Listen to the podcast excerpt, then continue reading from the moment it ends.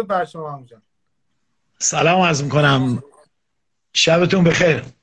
سلام از بنده از شب شما هم بخیر باشه جان. خوب هستین؟ خیلی ممنون متشکرم. اگه الان صدای منو داری من هنوز تصویر شما رو ندارم ولی صداتون رو دارم. خدمت تمام عزیزانی که الان مشغول دیدن این live هستن. سلام عرض می‌کنم. ما تصویر شما رو داریم صدای شما رو هم داریم. قطعا لحظاتی بگذره کیفیت تصویرتون بهتر هم میشه. چون همون جای قبلی نشستین و همه سراغ اینجا رو می‌گرفتن. شاید شما. بله در خدمت هستم زنده باشید. انقدر اون دفعه قطع و شد و انقدر استرس داشتیم که شما رو داشته باشیم. یادمون رفت که تبریک ارز کنیم خدمت شما و خدمت خانواده عروس محترمتون که پیوند علی جان رو می‌خواستیم تبریک بگیم و خدمت شما خاله جان. انشالله که شاد و سربلند و سلامت در کنار همدیگه وزیر سایه خداوند مهربان و بعد سایه شما قهرمان بزرگ. انشالله که همیشه شاد باشم و خوشبخت باشم. خیلی ممنون متشکرم. البته خب بابا بزرگ شدم من همچین سن زیادی ندارم. تازه اول جوونیمه. بابا بزرگ شدن برای من یه خود زوده ولی خب خیلی خوشحالم.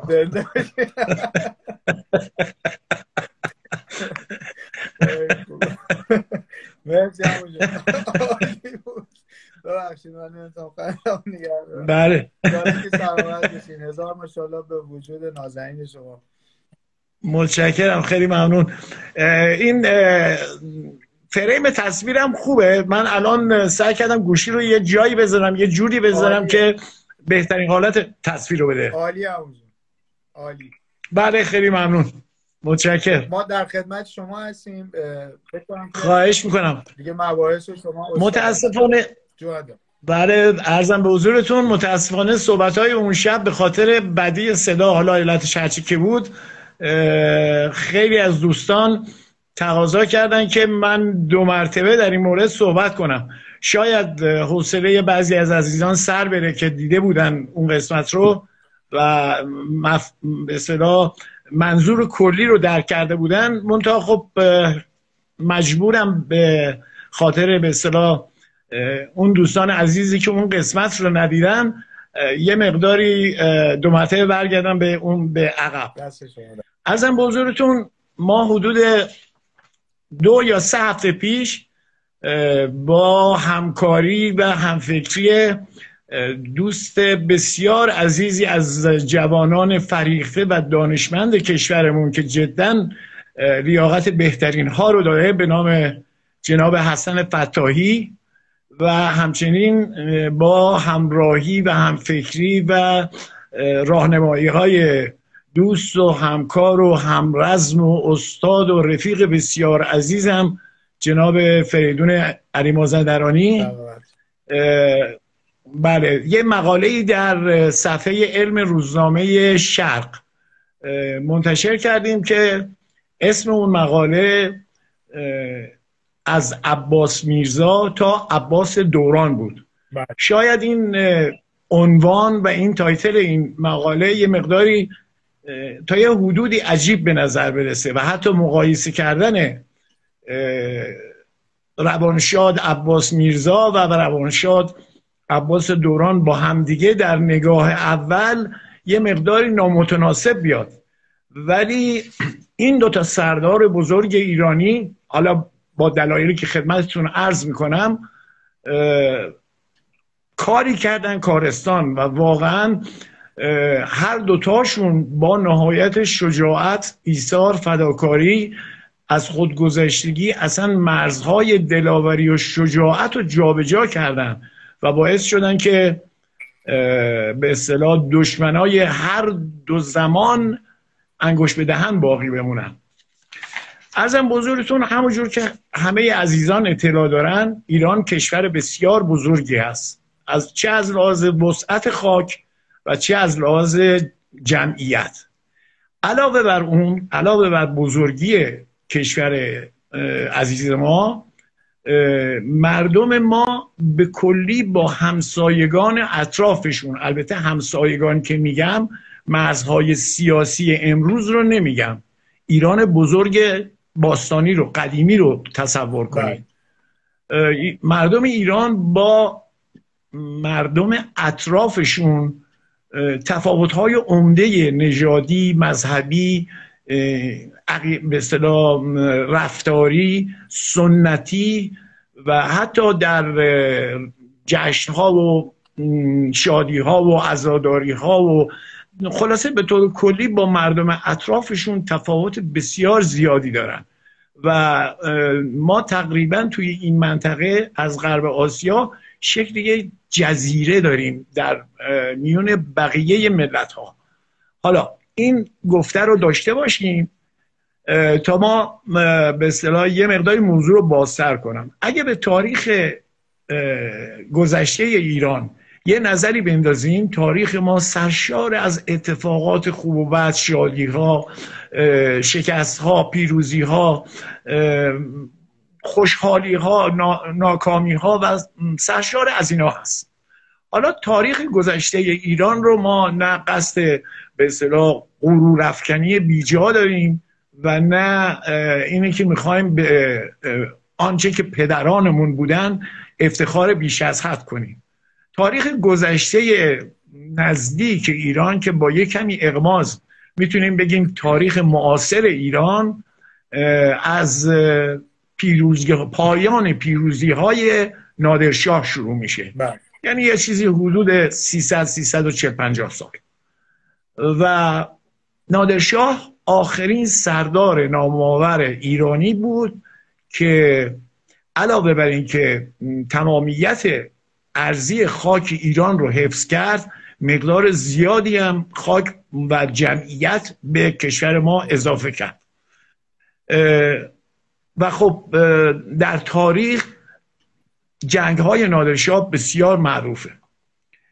ولی نیروهای نادرشاه و پیروزی های اون و سربازانش به جز شجاعت و ایثار و فداکاری یه دلیل بسیار بزرگ دیگه هم داره که گاهن از نظر تاریخ نویسا و تاریخ خونها مخفی میمونه و اون فناوری جنگی تقریبا یکسان و مشابه بین ارتش نادرشاه و ارتش های مقابلش ازبک ها هندی ها عثمانی ها کسایی که با باشون می جنگی هر دو طرف جنگ تقریبا فناوری یکسان و به تفکر جنگی یکسان داشتن.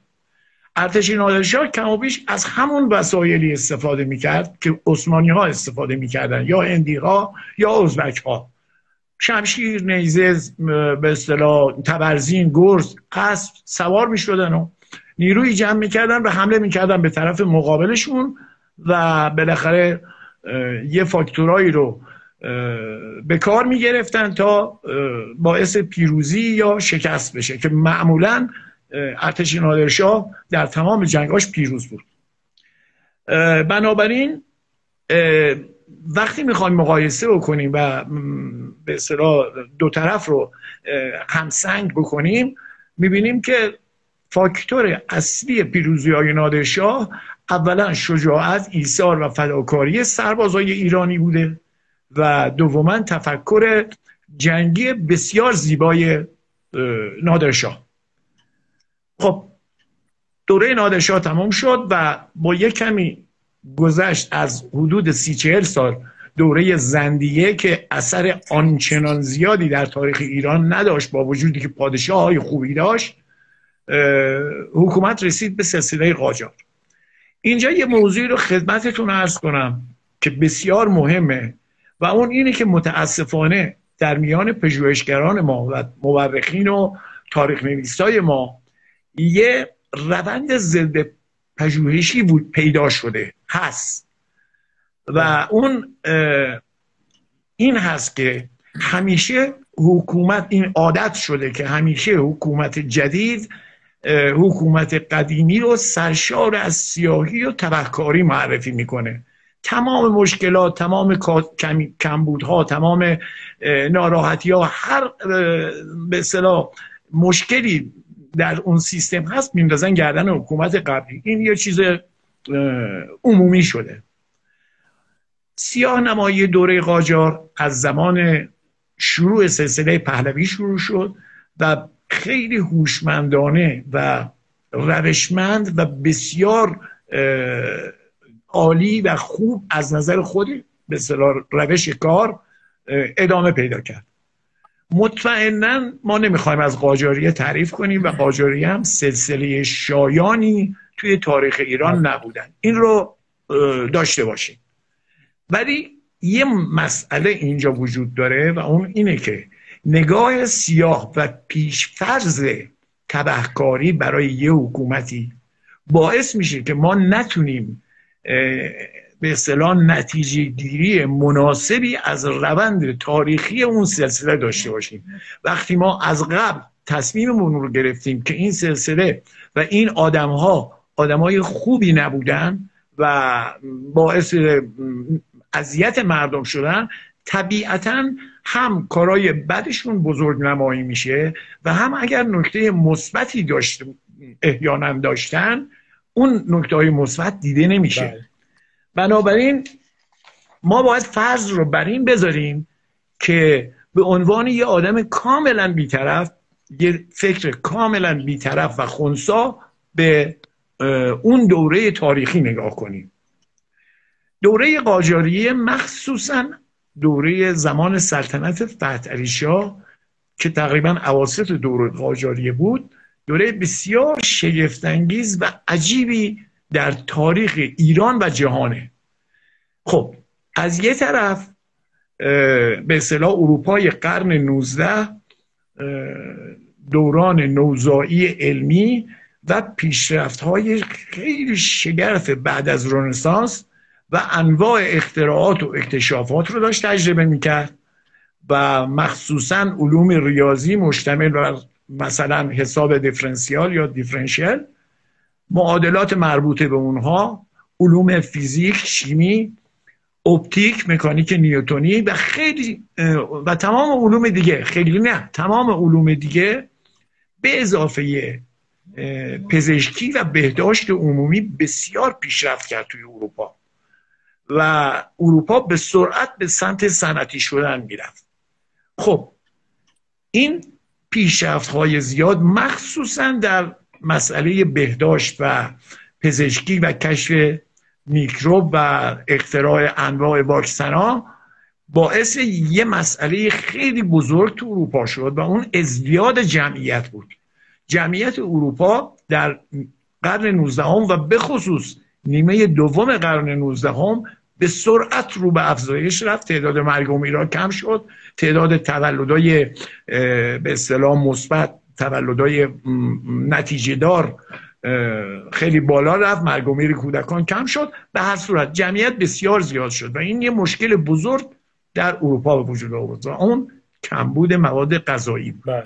کمبود مواد غذایی خیلی وحشتناک توی اروپا به خصوص انگلستان که کشور جزیره بود و آلمان و فرانسه و اینا خیلی احساس می‌شد. خب این دولت هاشون اومدن نشستن فکر کردن تصمیم گرفتن خب چیکار باید بکنیم؟ بهترین راه و ساده ترین راه و آسون ترین راه اعزام کشتی ها و رفتن به نقاط دیگر جهان و دزدیدن لغمه از دهن سایر مردم جهان برای مردم خودشون بود.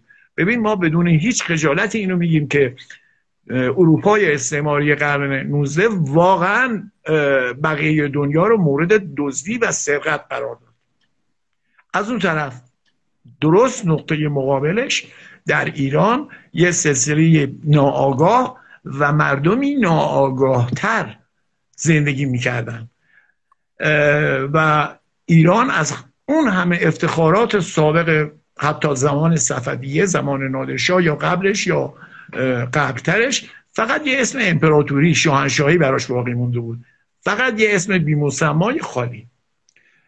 مردم ایران واقعا نادان و ناتوان بودن. اقتصاد پویا اصلا مفهومی نداشت توی ایران و توان نظامی بسیار ضعیفی داشتن که اصلا در خور اون افتخارات سابق ایران نبود. بدون هیچ تعارفی باید بگیم که ایرانی ها هیچ اطلاعی از اوضاع روز دنیا نداشتن.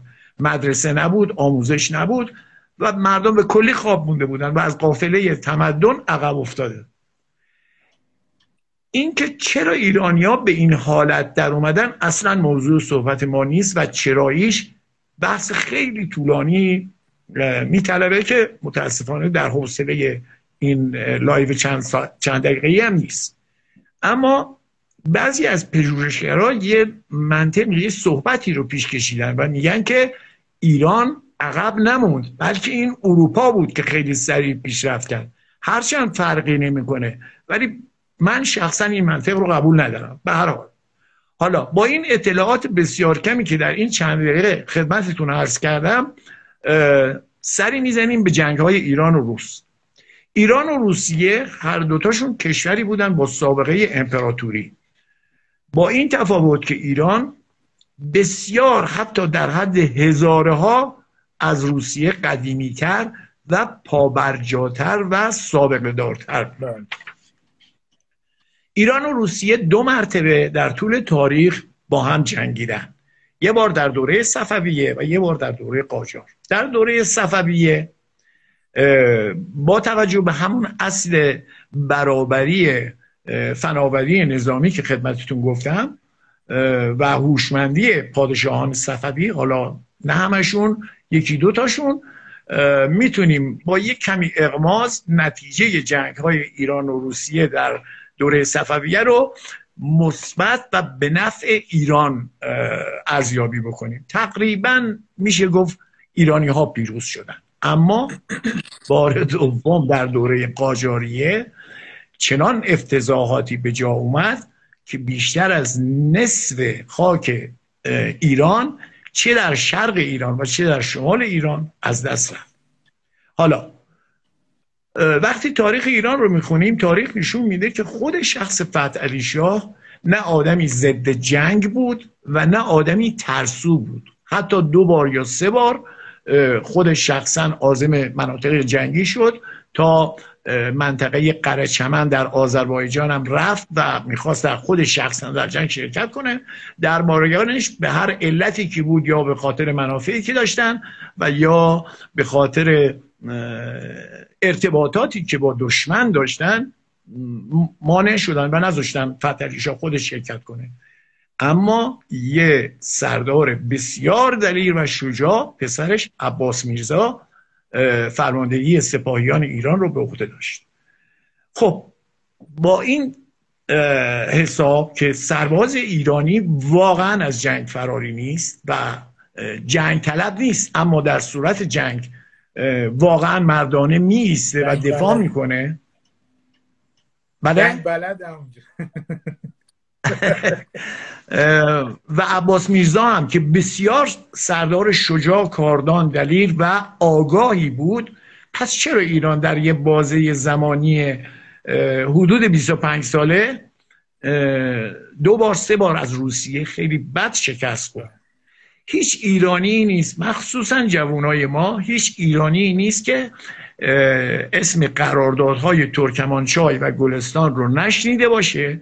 و از این دو اسم احساس خجالت و شرم نکنه و ناراحت نشه. خب سرداران و سربازان ایران که بسیار عالی می جنگیدن فرماندهیشون هم که بسیار خوب بود. پس چرا شکست خوردیم ما؟ مشکل عمده ما نداشتن فناوری لازم صنعت جنگی لازم و تفکر جنگی به درد بخور برای اون زمان بود. جنگ افزارهای جدید از سمت غرب به روسیه رسیده بود. توپهای جدید تفنگهای جدید و آموزش کافی هم سربازاشون دیده بودن و متاسفانه با تمام قول و قرارهایی که دولت های اروپایی به فتری شاده بودن هیچ کدوم از اینا گیر ایران نیومده بود.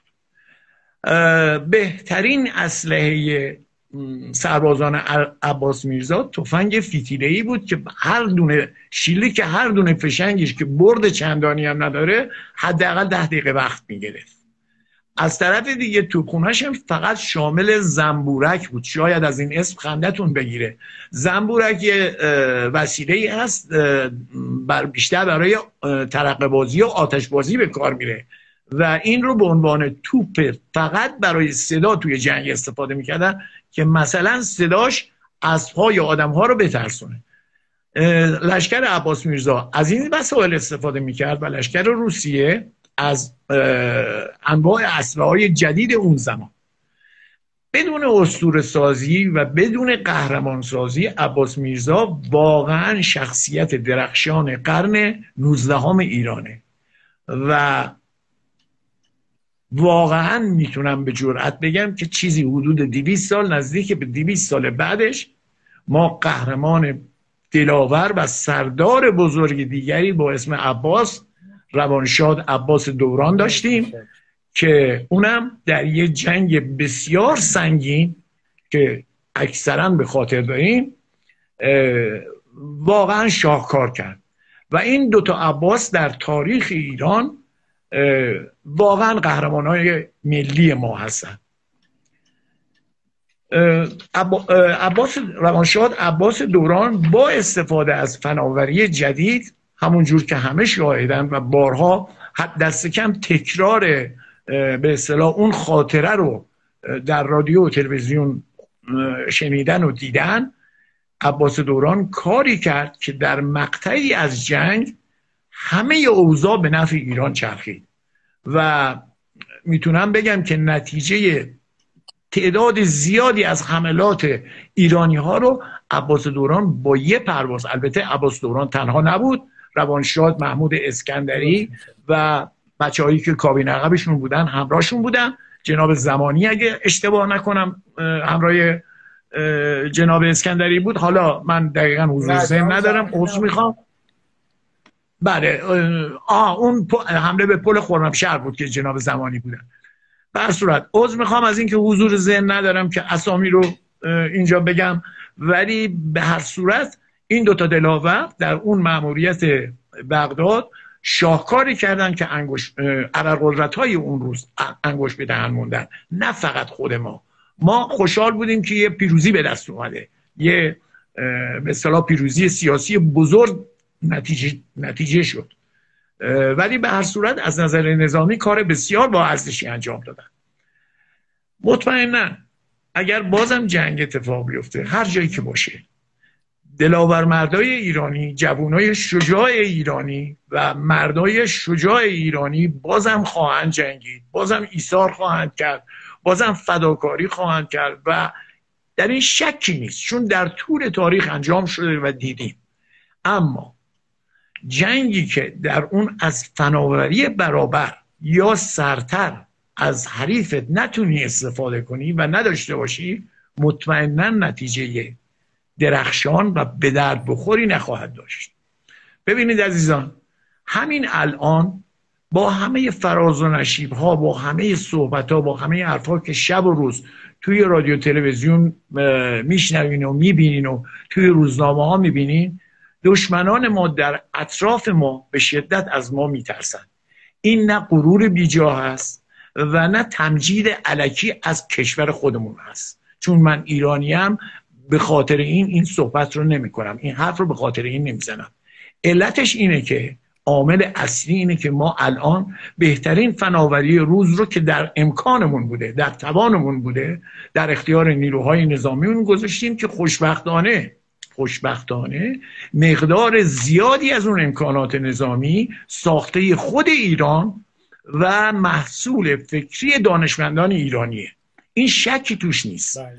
و به همین دلیل دشمنان ما به شدت از ما میترسند و به قول معروف هر دشمنی که می‌خواد به ما حمله کنه حداقل دوبار فکر می‌کنه و بیمهابا به ما حمله نخواهد کرد. اینجا من از همرزمای عزیزم در نیروی زمینی و نیروی دریایی واقعا عذرخواهی می‌کنم که نمی‌تونم حق مطلب رو در مورد اونا اونجوری که باید و شاید ادا کنم. هیچ کس نمی‌تونه منکر فداکاری ها و ایثار و شجاعت بچه های نیرو زمینی و نیروی دریایی باشه. اما خب تخصص من پرواز و خلبانیه و من بیشتر در مورد نیروی هوایی اطلاع دارم.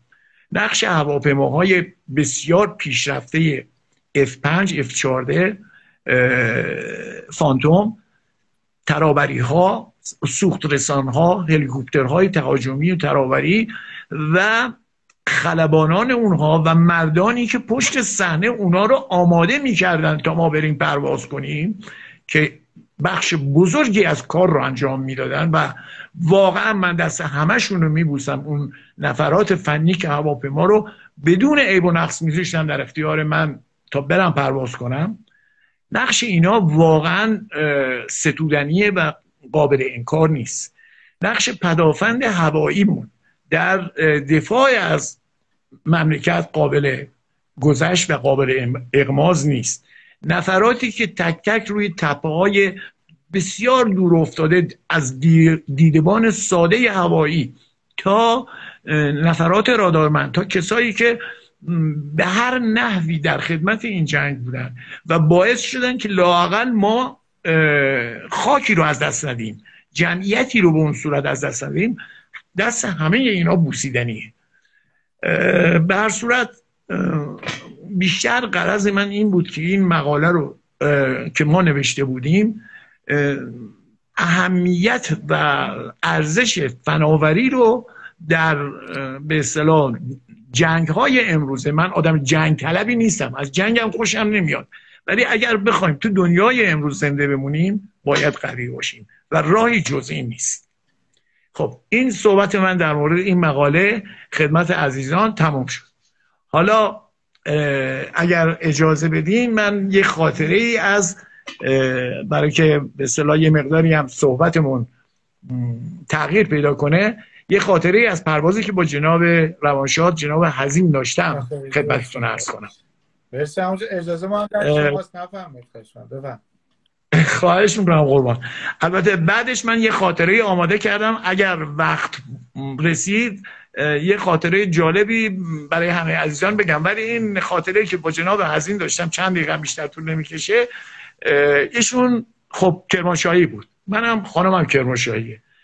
یه جورایی به اصطلاح احساس قوم با هم داشتیم دوتامون با هم دیگه. و خیلی با من صمیمی بود. خدا رحمتش کنه بسیار استاد قابل استاد باسواد و تقریبا استاد می‌تونم بگم شاید 90 درصد از خلبانای F14 بالاخره یه پرواز چک یا دو تا پرواز چک رو با جناب حزین پریدن و همه بچه ها از ته دل ایشون رو دوست داشتن. تقریبا یه سالی از جنگ گذشته بود. نوبت چک اینسترومنت من رسید. سالی یک دفعه خلبان ها باید instrument check بدن به این صورت که به اصطلاح فقط با آلات دقیق پرواز کنن. معلم دقیقا و ذره به ذره کنترل می‌کنه خلبان رو. حالا دیگه معلم هرچی باسوادتر باهوشتر و قبراختر باشه خب به شاگردش بیشتر سخت می‌گیره دیگه طبیعیه. قرار شد که ما از به اصطلاح اصفهان بلند شیم بریم شیراز.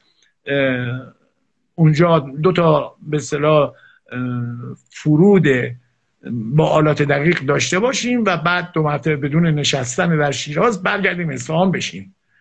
تا وسط های راه همه چی خوب بود مشکلی نبود. خب دوتامون هم رفیق بودیم با هم. در اینی که من احترام استادی ایشون رو حفظ می‌کردم و سعی می‌کردم خیلی به اصطلاح اون حالت شاگردی و استادیمون حفظ بشه. ولی خب ایشون واقعا به من لطف داشت و خیلی رفیق بودیم با هم.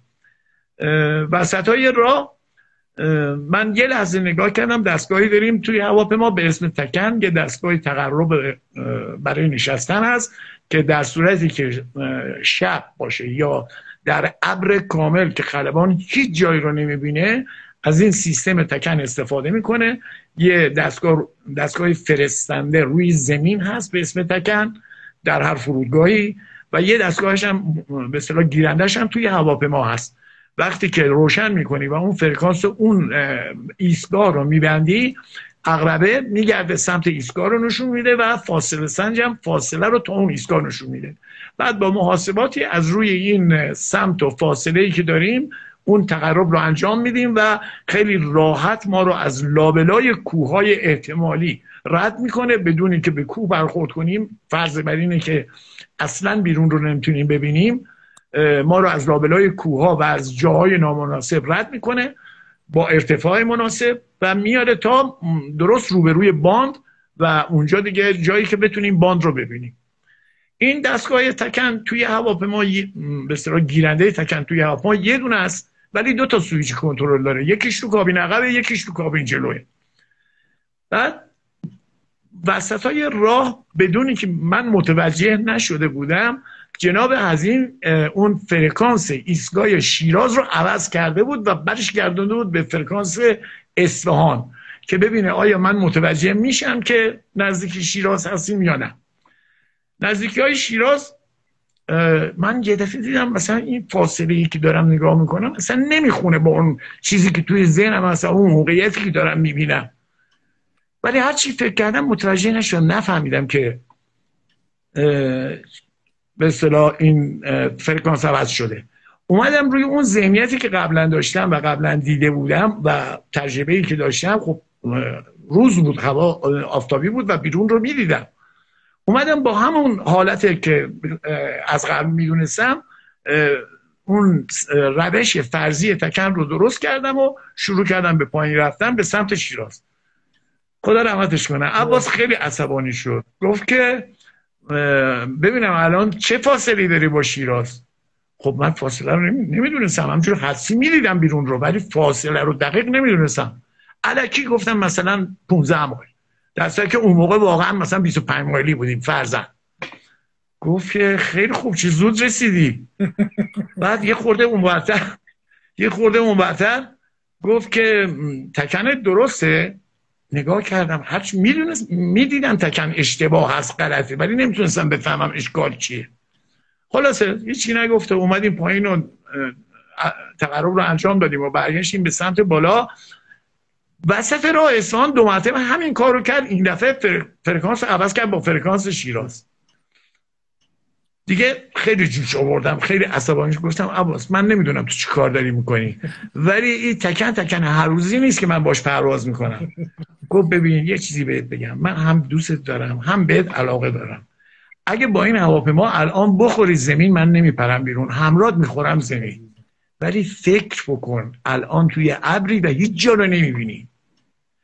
من حرف این رو این یعنی این جمله شو که فکر بکن الان توی ابری و هیچ جا رو نمی‌بینی شاید یک سال بعد که خودم عملا توی هوای بد گیر کردم تازه متوجه شدم که این آدم چقدر آینده نگری داشت و چقدر بزرگوار بود که اینجوری عملی داشت یاد من می‌داد این مسئله رو.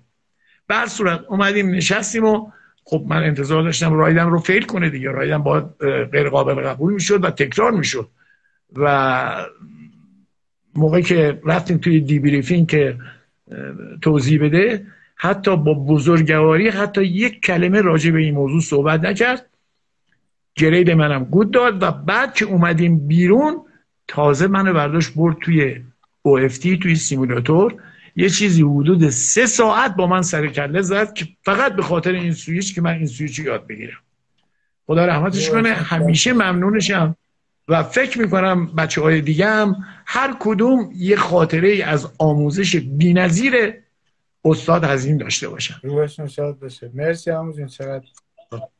به جا و به موقع بود چون بچه ها هم تو live هستن و بالاخره هر کدوم از عزیزانمون. وقتی شما بزرگواران از همرزمانتون که پدران این بچه های عزیزمون هم هستن که خواهرها و برادرای ما هم قطعا خوشحال میشن.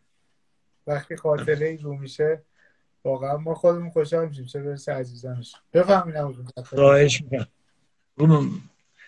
بله عرضم به حضورتون الان برای که یه خورده از این حال هوای آموزشی بیایم بیرون شاید بعضی از عزیزانی که الان پای live هستن این خاطره رو در جایی خونده باشن یا شنیده باشن. ولی فکر می‌کنم بازم یه جورایی خارج از لطف نباشه. و اون اینه که اولا هواپیمای کنکورد یه هواپیمای بسیار پیشرفته برای زمان خودش بود و خیلی هم سر صدا می‌کرد. یعنی سر صدا منظورم صدای موتور نیست. منظورم صدای به اصطلاح خود اون فروش هواپیما و ارزش هواپیما در جهان پروازی اون روز بود که فاصله بین اروپا و آمریکا رو اگه اشتباه نکنم یه چیزی در حدود سه ساعته می‌کرد نصف هواپیماهای دیگه هواپیماهای پرسرعت دیگه. و اکثر کشورهای دنیا طالب و خریدار مایل بودن که این کنکورد رو بخرن. منتها تکنولوژیش اینقدر بالا بود که هر کشوری نمی‌تونست ازش استفاده کنه. این خاطر مربوط به به اصطلاح اومدن کنکورد به ایران ظاهرا سه یا چهار دفعه انجام شده. یکی دو دفعش رو من خودم تو اون پرواز اسکورتش بودم. یکی دیگه یه پرواز دیگهش رو استاد بسیار خوبم جناب پوررضایی برای من توضیح دادن و منو روشن کردن و موقعی که خاطره منو خونده بودن جناب پوررضایی برای من نوشتن که تو احتمالا اشتباه کردی و این پرواز از همدان انجام شده نه از شیراز. ولی من با توجه به دفتر پروازم مطمئنم که از شیراز هم ما یه دفعه رفتیم اسکورت کنکورد. و از طرف دیگه جناب خسرو بیت اللهی هم که نمی‌دونم الان پای live هستن یا نه ایشون هم با به اصطلاح تاریخ هایی که به من دادن و یکی دو تا خاطره پروازی برای من روی خصوصی نوشتن ایشون هم به اصطلاح تایید کردن که اسکورت های کنکورد شاید سه یا چهار دفعه توی ایران انجام شده و منحصر به فرد و یکی نبوده. در صورت ماجرا از اونجا شروع شد که برای ورود یه کنکورد به ایران هشت تا هواپیمای افور رو از شیراز برنامه ریزی کردن که این خاطره مربوط به حدود فکر می‌کنم سال 53 یا 54 باشه. هشت تا رو برنامه ریزی کردن که برن در نزدیکی های مرز هوایی ایران و از این هواپیما استقبال کنن تا و ببرنش تا تهران. به ما گفته بودن که سرنشینان این هواپیما خانواده پهلوی هستن و دارن از اروپا برمیگردن و این پرواز بسیار مهمه و خیلی به اصطلاح نمایشش خیلی ارزش داره و مهمه برای نیرو هوایی اون موقع. و یه روز برنامه به اصطلاح برنامه رو ست کردن و قرار بر این شد که ده تا F4 به لیدری روانشاد جناب ماشالله آجودانی چون من دفتر پروازم رو چند بار چک کردم و اسم ایشون رو در اسکورت کنکورد نوشتم توی دفتر پروازم. به لیدری جناب آجودانی ده تا افور قرار شد از شیراز از زمین بلند شن و بریم روی خلیج فارس و این هواپیما که از طریق دوبی داشت می اومد ایران اون رو بگیریم و اسکورتش کنیم تا تهران. مراسم به اصطلاح کارهای بلند شدنش خب خیلی دنگ و فنگ داشت و خیلی همه هیجان زده بودن راجع به این مسئله. اولا دیدن خود کنکورد بعد از اون اطلاعیه‌ای که به ما داده بودن که سرنشینان هواپیما کی هستن و خلاصه خیلی هیجان داشتیم. ده تا هواپیما از زمین بلند شدیم و به سمت خلیج فارس. و هنوز یه تقریبا ده 15 مایل 20 مایلی از شیراز بیشتر دور نشده بودیم که برج مراقبت به لیدر ما گفت که شاهین flight اسم flight اونم شاهین بود اون روز. شاهین flight شما مسیرتون رو عوض کنید و برگردید به سمت شیراز. خب همه تعجب کردیم. جریان چیه؟ ما تازه 5 6 دقیقه 7 8 دقیقه از زمین بلند شدیم. یعنی پرواز کنسل شد. همه حدس می‌زدن که احتمالا ورود کنکورد کنسل شده و می‌خوان ما باید برگردیم بشینیم دیگه. جالب اینه که مثلا ده تا هواپیما یا هشت هواپیما که کنار هم پرواز می‌کنن وقتی که به صورت با عجله و به صورت نامنظم می‌خوان بچرخن حالت یه آکاردون رو پیدا می‌کنن که این بالا پایین میشه تو آسمون. خیلی صحنه زیبایی بود. قرارم بر این بود که به اصطلاح دو تا از این فانتوما افرا رزرو دسته باشن و هشت تا هواپیما بعد از اینکه بنزینگیری دوم ما تموم شد اون دوتا برگردن شیراز بشینن و اون هشت هواپیما همراه کنکورد برن تا تهران. خلاصه ما برگشتیم سمت شیراز و نزدیکی های شیراز که رسیدیم دو مرتبه.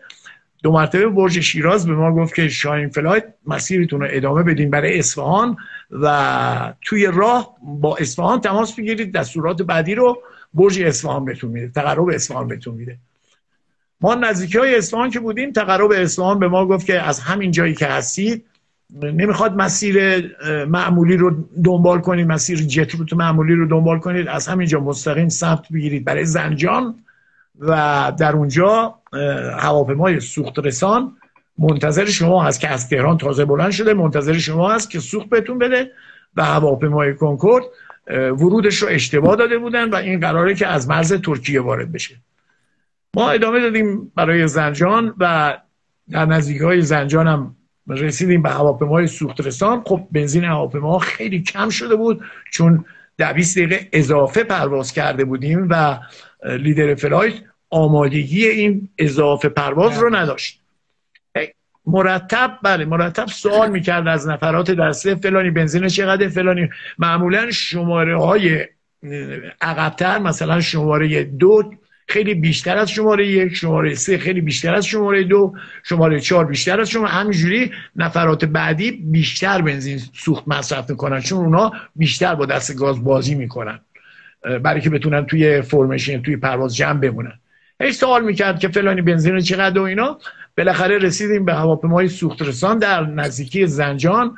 و اون روز بهترین قسمت پرواز ما همین سوختگیریمون بود که کل سوختگیری ده تا هواپیما شاید در عرض می‌تونم بگم یه رو 20 دقیقه همه بچه سوخت پر گرفتن و بدون هیچ مشکل و دردسری سوختگیری تمام شد.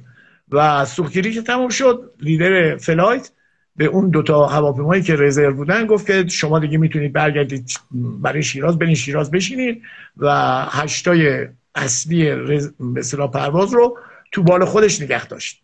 به صورت دو تا گروه چهار فروندی با فاصله خیلی کم از هم دیگه سمت گرفتیم به سمت تبریز. موقعیت کنکورد رو به ما دادن و چند دقیقه بعدم بچه ها کابین عقبات توی رادار هواپیمای کنکورد رو توی رادار گرفتن. مثلا فاصله سی چل پنجاه مایلی هواپیمای کنکورد رو گرفتن. بعد طبق یه پروسیجر خاصی که ما برای هواپیمای سوخت رسان به کار می‌بریم و موقعی که می‌خوایم نزدیک هواپیمای سوخت رسان بشیم در حدود 20 مایلی یا 18 مایلی 21 مایلی یا به سوخت رسان گردش میدیم یا خودمون گردش می‌کنیم. جوری که در فاصله مثلا یکی دو مایلی تو دم هواپیمای سوخت رسان در بیایم و بتونیم نزدیک بشیم برای سوخت گیری عین همین procedure رو ما leader flight برای کنکورد به کار برد و فاصله مثلا حدود 20 مایلی به کل flight ما flight شاهین گردش داد. که گردش کنید تا به موقع توی دم هواپیمای کنکورد در بیاد. شاید ده 15 ثانیه بعدش هنوز اوائل گردشمون بودیم. هنوز خیلی مونده بود تا گردشمون تمام بشه. ما دیدیم یه چیزی مثل شهاب از رو سرمون رد شد. شاید چهار پنج هزار پا بالاتر از ما مثل شهاب از رو سر ما رد شد. انقدر سریع رد شد که نتونستیم تشخیص بدیم این چیه. هر کسی یه حدسی زد این چیه این چیه چی بود از رو سر ما رد شد. لیدر فرات هم گفت حتما مسافربری بودی دیگه. شما گردشتون ادامه بدیم. ما گردش رو ادامه دادیم. بعد توسط کانال به اصطلاح approach مهرآباد تقرب مهرآباد که روی اون کانال هم چک می‌کرد مرتبا لیدرمون متوجه شدیم که این هواپیمای کنکورد بوده که با اون سرعت زیادش از بالای سر ما رد شده و موقعی که گردش ما کاملا تموم شد و رو به سمت تهران قرار گرفتیم حدود 20 مایل شاید 25 مایل از کنکورد عقب افتاده بودیم. و خب leader flight مجبور شد با از حد اکثر پسوز موتورهاش استفاده کنه. دیگه جایی برای بازی کردن شماره دو سه چهار تا هشت نبود. در نتیجه شروع کرد فلایت ما ریخ به همو شروع کرد به بال بال زدن و هر کسی فقط سعی می‌کرد نفر جلویش رو داشته باشه و دنبال کنه. همونجور پشت کنکورد ادامه دادیم به سمت تهران و بعدش نزدیکی های تهران شاید مثلا پنجاه مایل اینطوری ها مونده به تهران leader flight خیلی با احتیاط تقرب مهرآباد رو صدا کرد و گفت که مهرآباد اگر امکان داره به هواپیمای VIP بگین که سرعتش رو یه مقداری کم کنه تا ما بهش برسیم. یه دو سه ثانیه سکوت شد و بعد تقرب مهرآباد گفت که شاهین flight من نمی‌تونم چیزی همچین چیزی رو از ایشون بخوام. اگر بخواین من فرکانس ایشون رو بهتون میدم شما خودتون به عرض برسونید. خب دیگه جواب آخر بود دیگه کاری نمی‌تونستیم بکنیم. نزدیکی های کویر حکیم آباد اونایی که اکثر خلبان ها کویر حکیم آباد رو می‌شناسن چون یه کویری هست در تقریبا جنوب شرقی تهران اگه اشتباه نکنم نزدیک رودشرور یک کبیر خیلی کوچیکی است که از بالا کاملا مشخص سفید رنگه. ببخشید.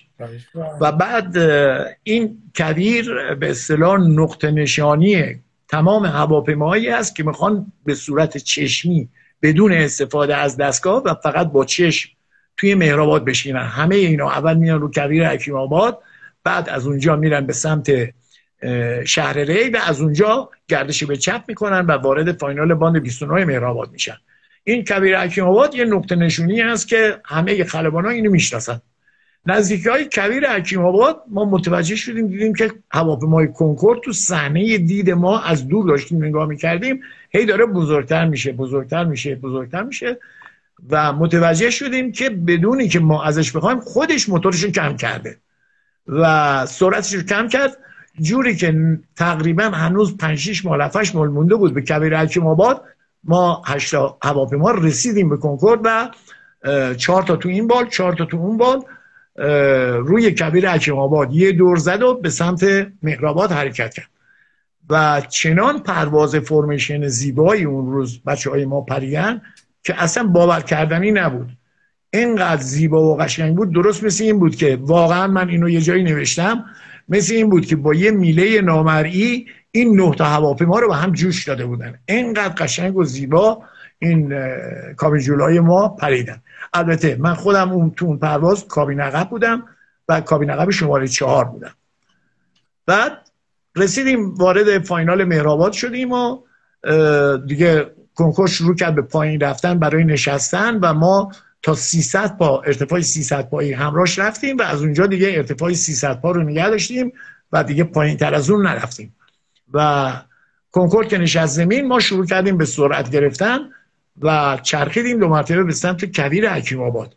چون قراره برای این بود طبق برنامه پروازیمون قراره برای این بود که ما بعد از نشستن کنکور یه بار دیگه برگردیم کویر حکیم آباد دو مرتبه برگردیم مهرآباد و از روی اون جایگاه استقبال یه low pass با ارتفاع مثلا 200 پا 150 پا یه low pass دیگه انجام بدیم نمایشی و بعدش برگردیم شیراز. به همین دلیل leader flight کل flight رو چرخوند به سمت کویر حکیم آباد نزدیکی های کویر حکیم آباد دو مرتبه تقرب مهرآباد ما رو صدا کرد و گفت که شاهین flight VIP از شما خیلی تشکر کردن و ابراز تفقد کردن. پروازتون بسیار عالی بود و دستور دادن که low pass دومی رو کنسل کنید. چون شما یه بار دیگه باید سوختگیری کنید. و بعدش هم تا شیراز برید. به خاطر اینه که قبل از غروب آفتاب برسین شیراز و بتونید روز بشینید زمین لوپس دوم رو کنسل کنید و به سلامت برگردیم برین سراغ هواپیمای سوخت رسانتون و ما هم این کار رو کردیم و حدود شاید می‌تونم بگم یک ساعت کمتر بیشتر. بعدش شیراز نشستیم زمین و خلاصه این خاطره خیلی خوشی شد برامون. چون هم هواپیمای کنکورد رو از نزدیک دیدیم و هم یه پرواز فرمیشن سه چهار ساعته خیلی جالب پریدیم. بله. این هم پرواز کنکوردی بود که خدمت عزیزان تقدیم کردم. دستی شما در نکنم همون جون. هر شما خواهش می‌کنم دستور بدین. اول من می‌خواستم یه جسارت کنم. نخواستم صحبت شما رو قطع کنم. خواهش می‌کنم. والا مقام امو عباس دوران به همراه امو منصور کازمیان بودن که امو منصور اون روز به اسارت در میان و سالیان سال اصلی بودن. بالا مقام امو محمود اسکندری عزیزم با امو ناصر باقری بودم بله بله. من کازمیان رو می‌دونستم که با روانشاد دوران بوده بله. ولی جناب باغری رو یادم رفته بود که با نکردم اون موقع بسیار کار خوبی کردین. خیلی ممنونم. زنده باشین. بله متاسفانه خب پیری از تو هزار دردسر دیگه آدم یادش میره اینقدر هم دوره دارین. هزار ماشاءالله همه اسم هم یادتونه. خب بالاخره دیگه میگم برنامه لایو با چیزا. ببخشید. نوش جونتون. اما جون چند تا سوال هست؟ اگه شما دستور بدین تو این زمان در خدمتم عزیزم. من بپرسم ازتون. خیلی ممنون. در خدمتم قربان. یکی از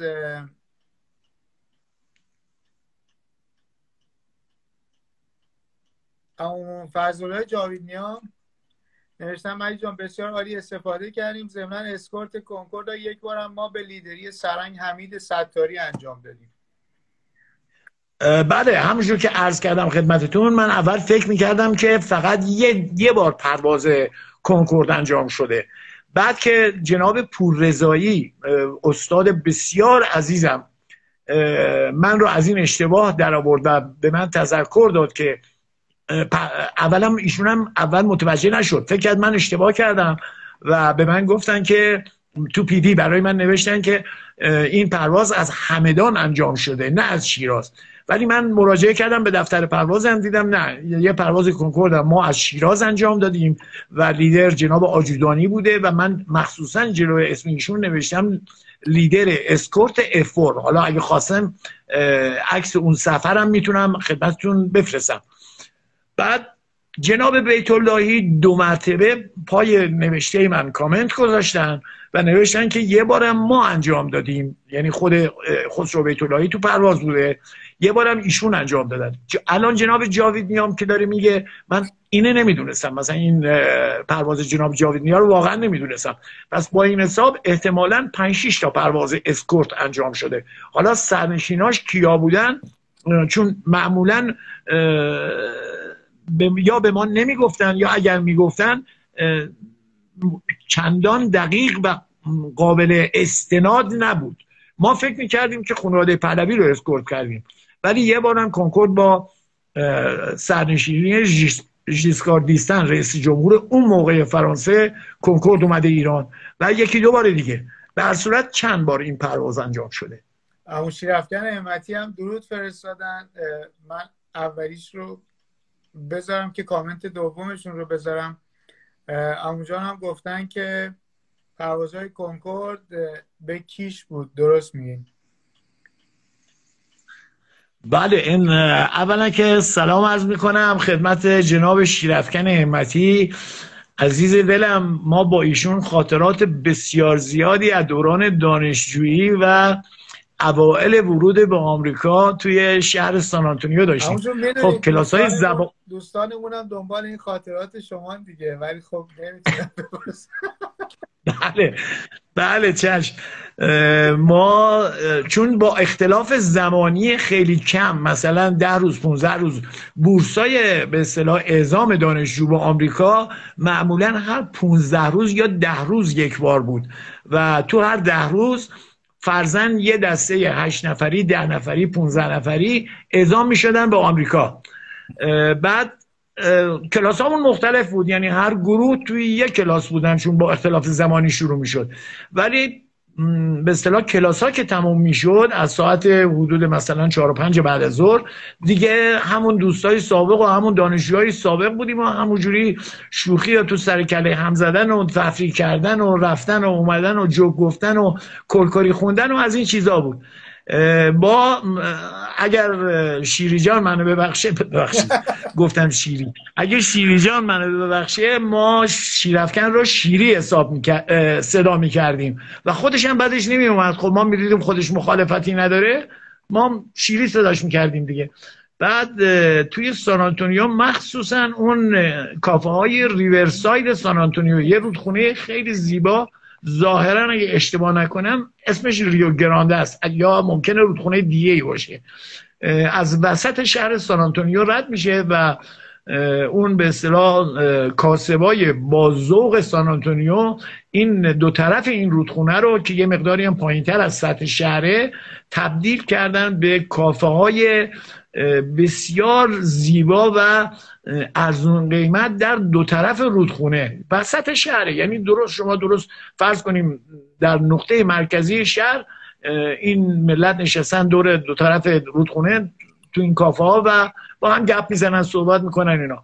ما بیشتر خاطرات و قشنگترین خاطراتمون با بچه ها همین یکیش هم جناب میگم بچه ها ببخشید سرور من هستن. یکیش با جناب شیرفکن امتی است که یادم نمیره که چندین بار ما تو این riverside و اون پارک سان آنتونیو با اون برج تلویزیون بلندش که می‌رفتیم اون بالا با دوربین اطراف رو نگاه می‌کردیم خلاصه خیلی بهمون خوش میگذشت. این خاطرات دوره جوانی فکر نمی کنم حتی توی تا توی بهشت هم ایشالله اگه بریم فکر نمی کنم فراموش بشه. سلامت باشین زنده. من گفتم دوستانمون منظورم نوید بود و نوید و بچه ها با نوید هم صحبت می‌کنیم. اما بابا هم دوره بودن خاطراتشون رو فقط نمیگن به ما. خب بعضی از خاطرات واقعا گفتنی نیست. بعضی از خاطرات فقط مرور کردنیه. شاله که سلامت بشین امو جون امو جلال آرام هم درود فرستادن برای شما. ارزم به حضورتون که مخلصم خیلی به جلال جون سلام برسونید. من واقعا ارادت دارم خدمتش. بسیار با شخصیت و بسیار با سواد از بچه هایی بود که من واقعا از صمیم قلب بهش احترام میذاشتم و می‌ذارم. سلامت بشین بابا هم برای شما نوشتن. اجرانی من اینجا بخونم. مجید جان ماشاءالله ماشاءالله بر بلاغت و بیان شیوا ماشاءالله افتخار مایید آخرش هم نوشتن. آن نه هیچی هم افتخار ببخشید سلام اشکال نداره. اگه خودتون آشنا بله بله. اونو می‌تونه تو پیوی برام بفرستین.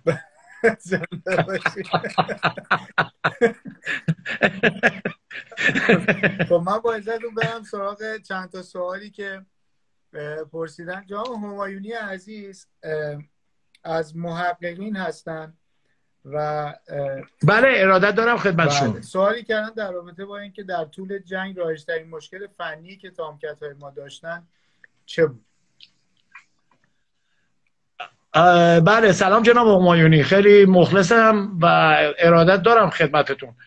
ارزم به حضورتون طبیعتا مهمترین مشکلاتی که ما داشتیم مشکلات راداری بود. به خاطر اینکه دستگاه های الکترونیکی بودن و تنها مثلا فرض کنیم هر دستگاه الکترونیکی از یه دستگاه مثلا از یه چراغ قوه ساده گرفته تا هر چیزی یه سیم یه جایی قطع بشه یا یه آیسی یه جایی بسوزه یا یه مثلا دیود یه جا اشکال پیدا کنه مسلما به بقیه سیستم هم صدمه می‌زنه بله. رایشترین مشکلاتی که داشتیم معمولا مشکلات راداری بود اما در کنار اون ما دو تا امتیاز هم داشتیم برای این مشکل راداریمون دو تا امتیاز یکی سواد بسیار عالی بچه های به اصطلاح رادارمن کابین عقبمون بود که اینا واقعا عجوبه بودن توی تشخیص اشکال رادار و کنار اومدن با اون اشکال ها من بارها و بارها با بچه ها پرواز می‌کردم با هر کدومشون فرق نمی‌کنه.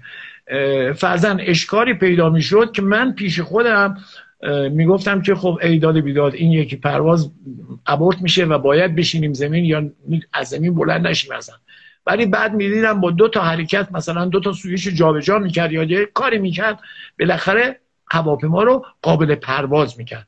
سواد بسیار عالی بچه همون این فوق العاده بود. و دوم هنرنمایی و فداکاری بچه های فنی. که به هیچ عنوان یعنی دو تا به اصطلاح موضوع مهم برای بچه های فنی خیلی مهم بود. یکی اینه که سالم ترین هواپیما رو بدن دست ما و هواپیما بدون اشکال از زمین بلند شه واقعا. یکی هم این بود که هر اشکالی پیدا می‌شد تا آخرین لحظه ممکن تا سر باند اینا دنبال ما می اومدن و به مجردی که اشکال پیدا می‌شد. اگر با صحبت می‌تونستن حلش کنن که سیم کرد رو وصل می‌کردن و با ما صحبت می‌کردن. از تو چرخ دماغ به اصطلاح اون سیم رو وصل می‌کردن و صحبت می‌کردن با صحبت حلش می‌کردن و اگر با صحبت حل نمی‌شد یه موتور رو خاموش می‌کردیم. نفر فنی بغل هواپیما میمد بالا و با هماهنگی و همکاری کابین عقب یا کابین جلو حالا بسته اینکه اشکال کجا بود این اشکال رو برطرف می‌کردن. ولی در این که سالمترین هواپیما رو بدن دست ما واقعا ما همیشه ممنون بچه های فنیمون بودیم. از طرف دیگه خود خلبان خود نفرات چی کابین جلو چی کابین عقب اصولا دلشون نمی‌خواست که به اصطلاح پروازی بی نتیجه انجام بشه. و تا اونجایی که ممکن بود فرض کنیم روز بود هوا آفتابی بود دستگاه ناوری هم نداشتیم میبردیم هواپیما رو. یا به اصطلاح سیستم دیگه. سیستم که زیاد به پرواز صدمه نمی‌زد سعی می‌کردیم هواپیما رو ابورت نکنیم و هواپیما رو ببریم. به هر صورت این بود که تا اونجایی که ممکن بود خب بعضی موقع دیگه واقعا هواپیما سر ناسازگاری داشت. من خودم یه پرواز یادمه که سه تا هواپیما رو ابورت کردم و دو ساعت بعد از ساعت تیکافم با هواپیمای چهارمی از زمین بلند شدیم. ولی مشکل به صلاح بیشترین مشکل اول توی رادار بود و موتورها معمولا کم اشکال داشت یا بالا بدنه کم اشکال داشت. ولی به هر صورت پیش می اومد. بله. دست شما درد نکنه. سواجان هزین برای شما نوشتن که چند خط اضافه تر هم هست تا هر جش که هست و شما بخونید بنده هم الباقیشو برش کنم بله خیلی ممنونم سبا جون. تشکر می‌کنم از هم از شما هم از پریا خانم هم از مادرتون. خیلی خیلی سلام. منو خدمت ایشون برسونید اما جان براتون نوشته بودن. از اونجا به بعدش رو می‌خونم که همیشه سلامت باشید. افتخار می‌کنم به داشتن اموهای قهرمانم که افتخار ایران هستن. خواهش می‌کنم. لطف داریم سلامت باشین. من با عزتون چند تا سوال هست که اجازه بدین. اینا رو حتما من در خدمت عزیزان ما عزیزان ما رو زیاد بزرگ نمایی می‌کنن ما خیلی ممنونیم و فقط وظیفه رو انجام دادیم. شما بزرگواری جان چرفی خواهش جناب جلالتی درود فرستادم و چون چند تا کامنتر بنده فقط در حقیقت سوالشون رو می‌پرسم. از شما درود فرستادن بر شما و نوشتن که خاطرات شما آرزوهای ماست و خواستن که یاد و خاطر والا مقام امو حسین فرخی اگر خاطره ای هست محبت کنید زنده کنید. با جناب حسین فرخی هم خاطرات زیاد داریم واقعا. و ایشون یکی یکی از بهترین بچه های ما بودن. چه از نظر اخلاقی چه از نظر پروازی و چه از نظر رفاقت بهترین پرواز بودن. شرمندم که همین الان خاطره خاصی توی ذهنم نیست. ولی موقعی که هممون مجرد بودیم تازه رفته بودیم اصفهان و من و جناب فرخی و تعدادی از بچه ها که هنوز ازدواج نکرده بودیم هممون پایه های شب همدیگه هم توی باشگاه افسران بودیم و معمولا شبامون تا دیر وقت با هم میگذشت. و گپ های دوستانه و باز همون صحبت ها و شوخی ها و خنده ها و خلاصه خیلی بهمون خوش میگذشت. خاطره خیلی خوبی. هممون هم تو ساختمان ستاره ای اصفهان زندگی می‌کردیم. و خیلی بهمون خوش میگذشت. یادش به خیر و روحش شاد روحش شاد بشه جام شیخ الاسلام پرسیدن که از شهید خلطبری خاطره ای داریم. ارزم بزرگتون متاسفانه با تمام علاقه که من به جناب خلطبری داشتم من هیچ وقت با ایشون همپایگاهی نبودم. ایشون اولا شاید حدود دو سال یا سه سال بعد از من وارد نیرو هوایی شده بودن و هیچ وقت من با ایشون یک جا نبودم. نه توی دانشکده نه توی امریکا و نه توی ایران. به اضافه این که ایشون فانتوم میپریدن. و زمانی که اینا به اصطلاح خلط بر اینا وارد به اصطلاح بخش عملیاتی پایگاهی شدن من از پایگاه فانتوم از هواپیمای فانتوم رفته بودم داری من ایشون رو هیچ وقت ندیدم. روحشون شاد بشه. اما جان خیلی انقدر به شما سلام رسوندن دوستان و عزیزان و همرزمانتون. من اگر اجازه بدین سوالا رو بخونم که امو هم بیشتر از این منتظر نذاریم. تشکر می‌کنم. خیلی ممنون. از جلال خیلی عضو می‌خوام که برنامه من یه مقداری طول کشید. جواب فولادی عزیز درود و شب بخیر خدمت تیمسار روستایی عزیز و همه عزیزان. لطفا راجع به کابین هوای تامکت برخص شهید خورشیدی بفرمایید. روحشون شاد بشه امرزای عزیز. خواهش می‌کنم. بله عرض کردم خدمتتون بچه های کابین عقب ما بسیار متخصصین باسواد بودن. یعنی من به جرأت می‌تونم با کابین عقبای آمریکایی مقایسه کنم با, پر...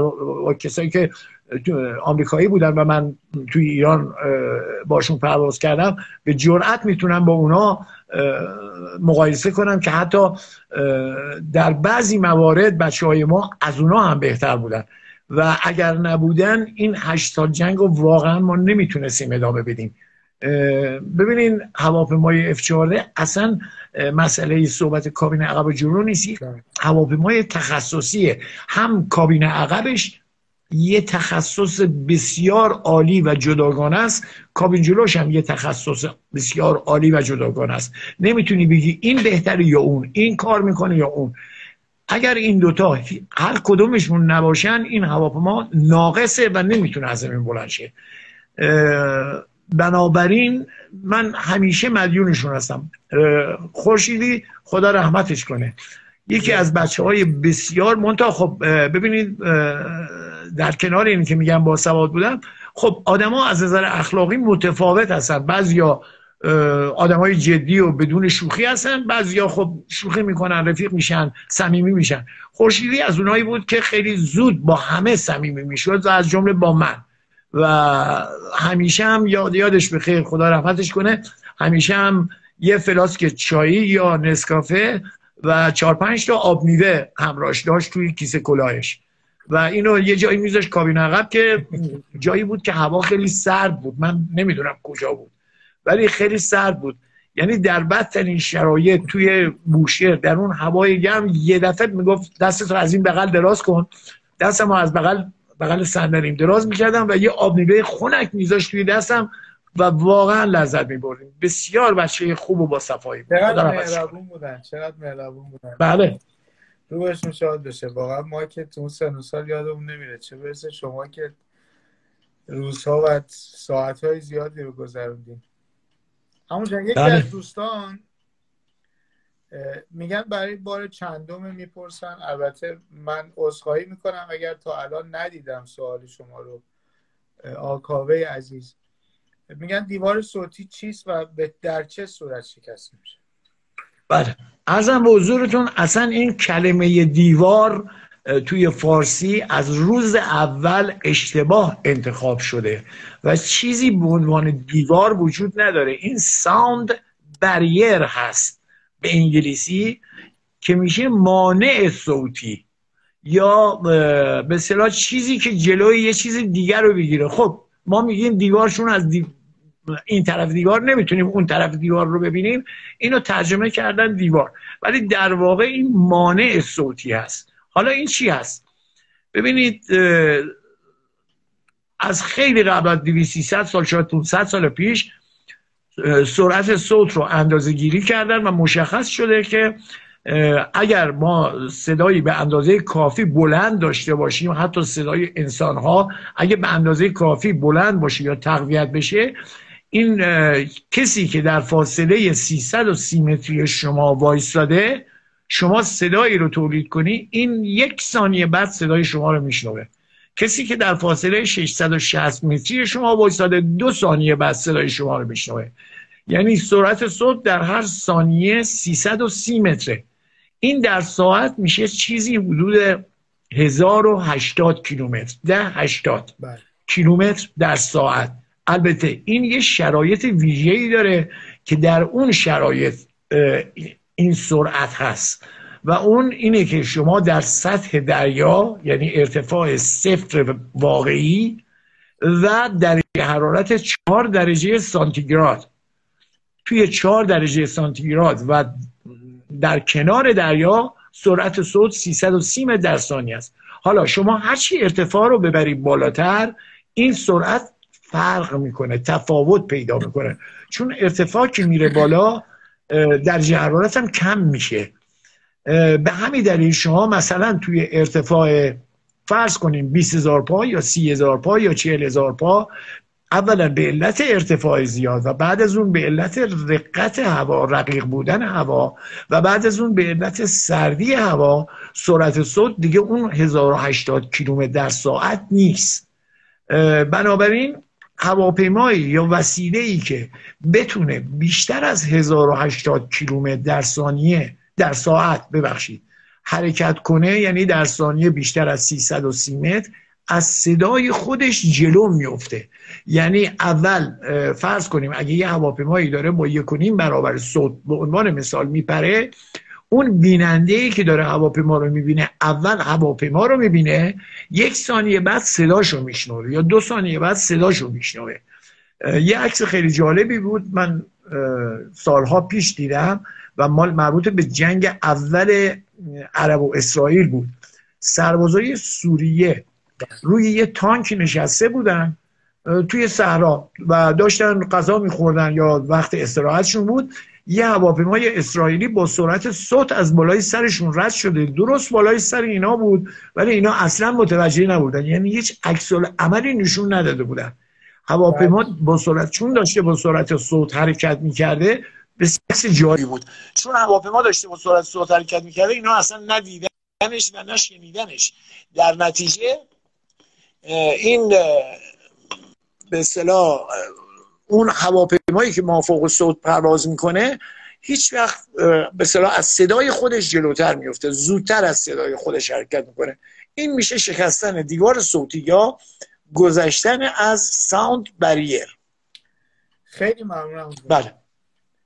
من امورزای کلانتری عزیز از اساتید به نام هوانیروز همیشه قهرمان. صداتون خیلی ضعیف شد. صدای من جون.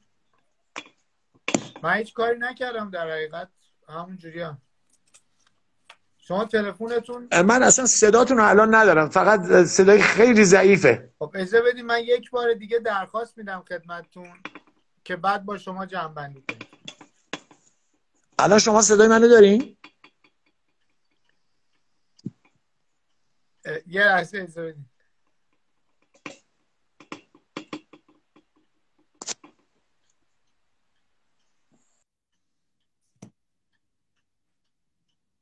خب من یک بار دیگه درخواست میدم خدمت اموجان و در حضور شما عزیزان جنبندی می‌کنیم که من چند تا از بزرگواران هم محبت کردن درود فرستادن که خدمتشون بخوام. همون جان صدای بنده داریم الان الان درست شد. الان درست شد. همون بله. جون امورزای کلانتری عزیز از اساتید بزرگ هوانیروز قهرمان و امو مسعود نیکمرد امو مرداد دادرس که هر دو از قهرمانان هلیکوپتر تهاجمی کبرا هستند درود فرستانن خدمت شما. آقا پیام شجاع آرش خان تامکت آقا مسعود امیری و محمد رزاق منش عزیز هم برای شما درود فرستادن. خیلی ممنونم. اگر که صلاح می‌دونید طبق معمول استادانه و جامع فقط یه مقدار اگر که میشه هر جوری که سلام می‌دونین کوتاهتر پاسخ عزیزان رو بدین که من بتونم ستاش رو مطرح کنم. یکی موشک اسپارو رو مهدی عزیز پرسیده. بله موشک اسپرو یه فاصله به صلاح راداری داره. بعد الان دقیقا حضور ذهن ندارم که اون به صلاح برد موشک چقدر چون توی اف 14 هیچ وقت موفق نشدم که یعنی به سهمم نشد که اسپرو بزنم. متاسفانه اینو دقیقا نمی‌دونم. بعدا اینو روی پیوی از من سوال کنید من براتون پیدا می‌کنم و جوابتون میدم. خیلی ممنون از محبتتون. امیرخان مقایسه هواپیماهای فعل رو پرسیدن تا اینکه اجازه من بذارم براتون. درود فرستادن برای شما. نظرشون در مورد مقایسه هواپیماهای فعال نیروی هوایی نیروهای ما و سایر کشورها رو بفرمایید. بله ببینید این سایر کشورها یه مقداری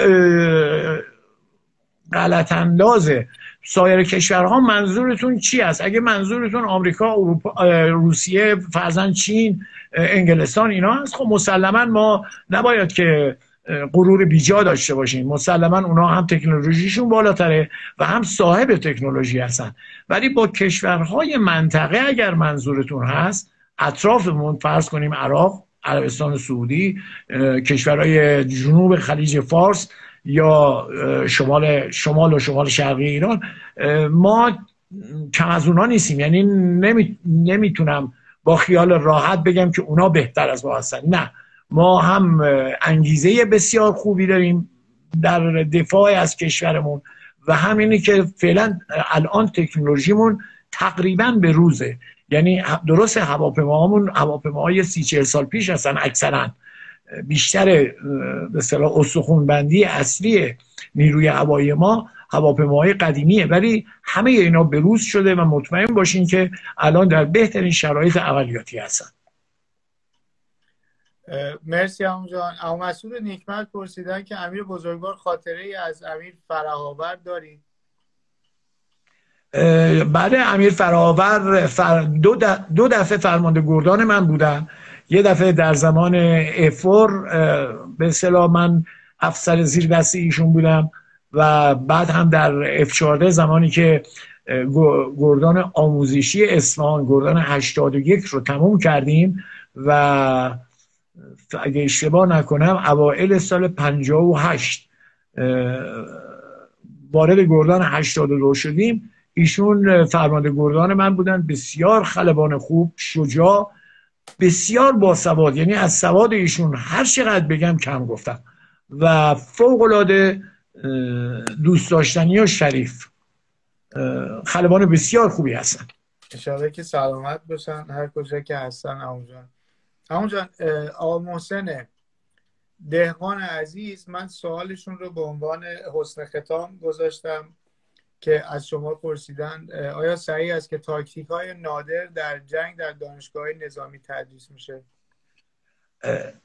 البته من این اینو دقیقا نمی‌دونم. یعنی نمی‌تونم آدرس بهتون بدم که مثلا تو فلان کتاب یا فلان جزوه اسم نادرشاه رو نوشته. ولی یه چیزی مسلمه. نادرشاه از سرداران بزرگ تاریخ ما کاری نداریم که به اصطلاح اواخر عمرش مثلا دچار مشکلات روانی شد یا مردم رو اذیت کرد. اصلا به این مسائل کاری نداریم. مسئله اصلی ما فقط صحبت های به اصطلاح در مورد یه سردار جنگی به اسم نادرشاه است ما کاری نداریم که ایشون شخصیتش چجوری بود و چی کار می‌کرد. و اطرافیانش به این نتیجه رسیدن که باید ترورش کنن. ولی به عنوان یک سردار جنگی کسی که تونسته از تعدادی سرباز رو حالا چند نفر؟ فرض کنیم فقط پنجاه هزار نفر صد هزار نفر نیرو داشته.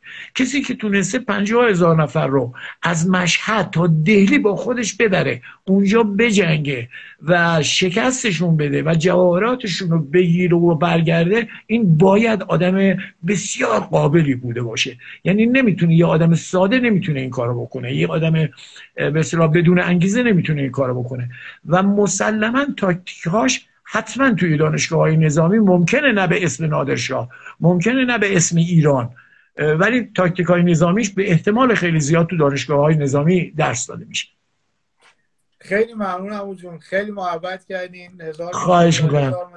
انقدر دقیق و شیوا بیان می‌کنین که قطعا همه عزیزان هم مثل بنده شیفته شنیدن هم بیانات شما هستیم هم خاطرات زیباتون. خواهش می‌کنم من در خدمتون هستم. همه عزیزان رو دوست دارم. ایشالله همه سالم باشن و شب خوبی رو بگذرونن. از جلال عزیزم بسیار عذر می‌خوام که یه مقداری وقتشو گرفتم. یه مقداری هم نه خیلی وقتشو گرفتم. و ایشالله که همتون موفق باشین.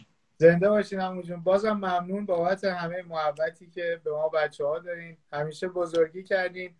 ما هم در وزر شما یاد می‌گیریم. انشالله بتونیم که فرزندان قابلی باشیم در آینده. خواهش می‌کنم. ولی یادتون باشه یادتون باشه که جوان ایرانی بهترین جوان دنیا هست. بله بله. ما الان خدا رو شکر خدا رو شکر تو کارامون هم داریم ثابت می‌کنیم.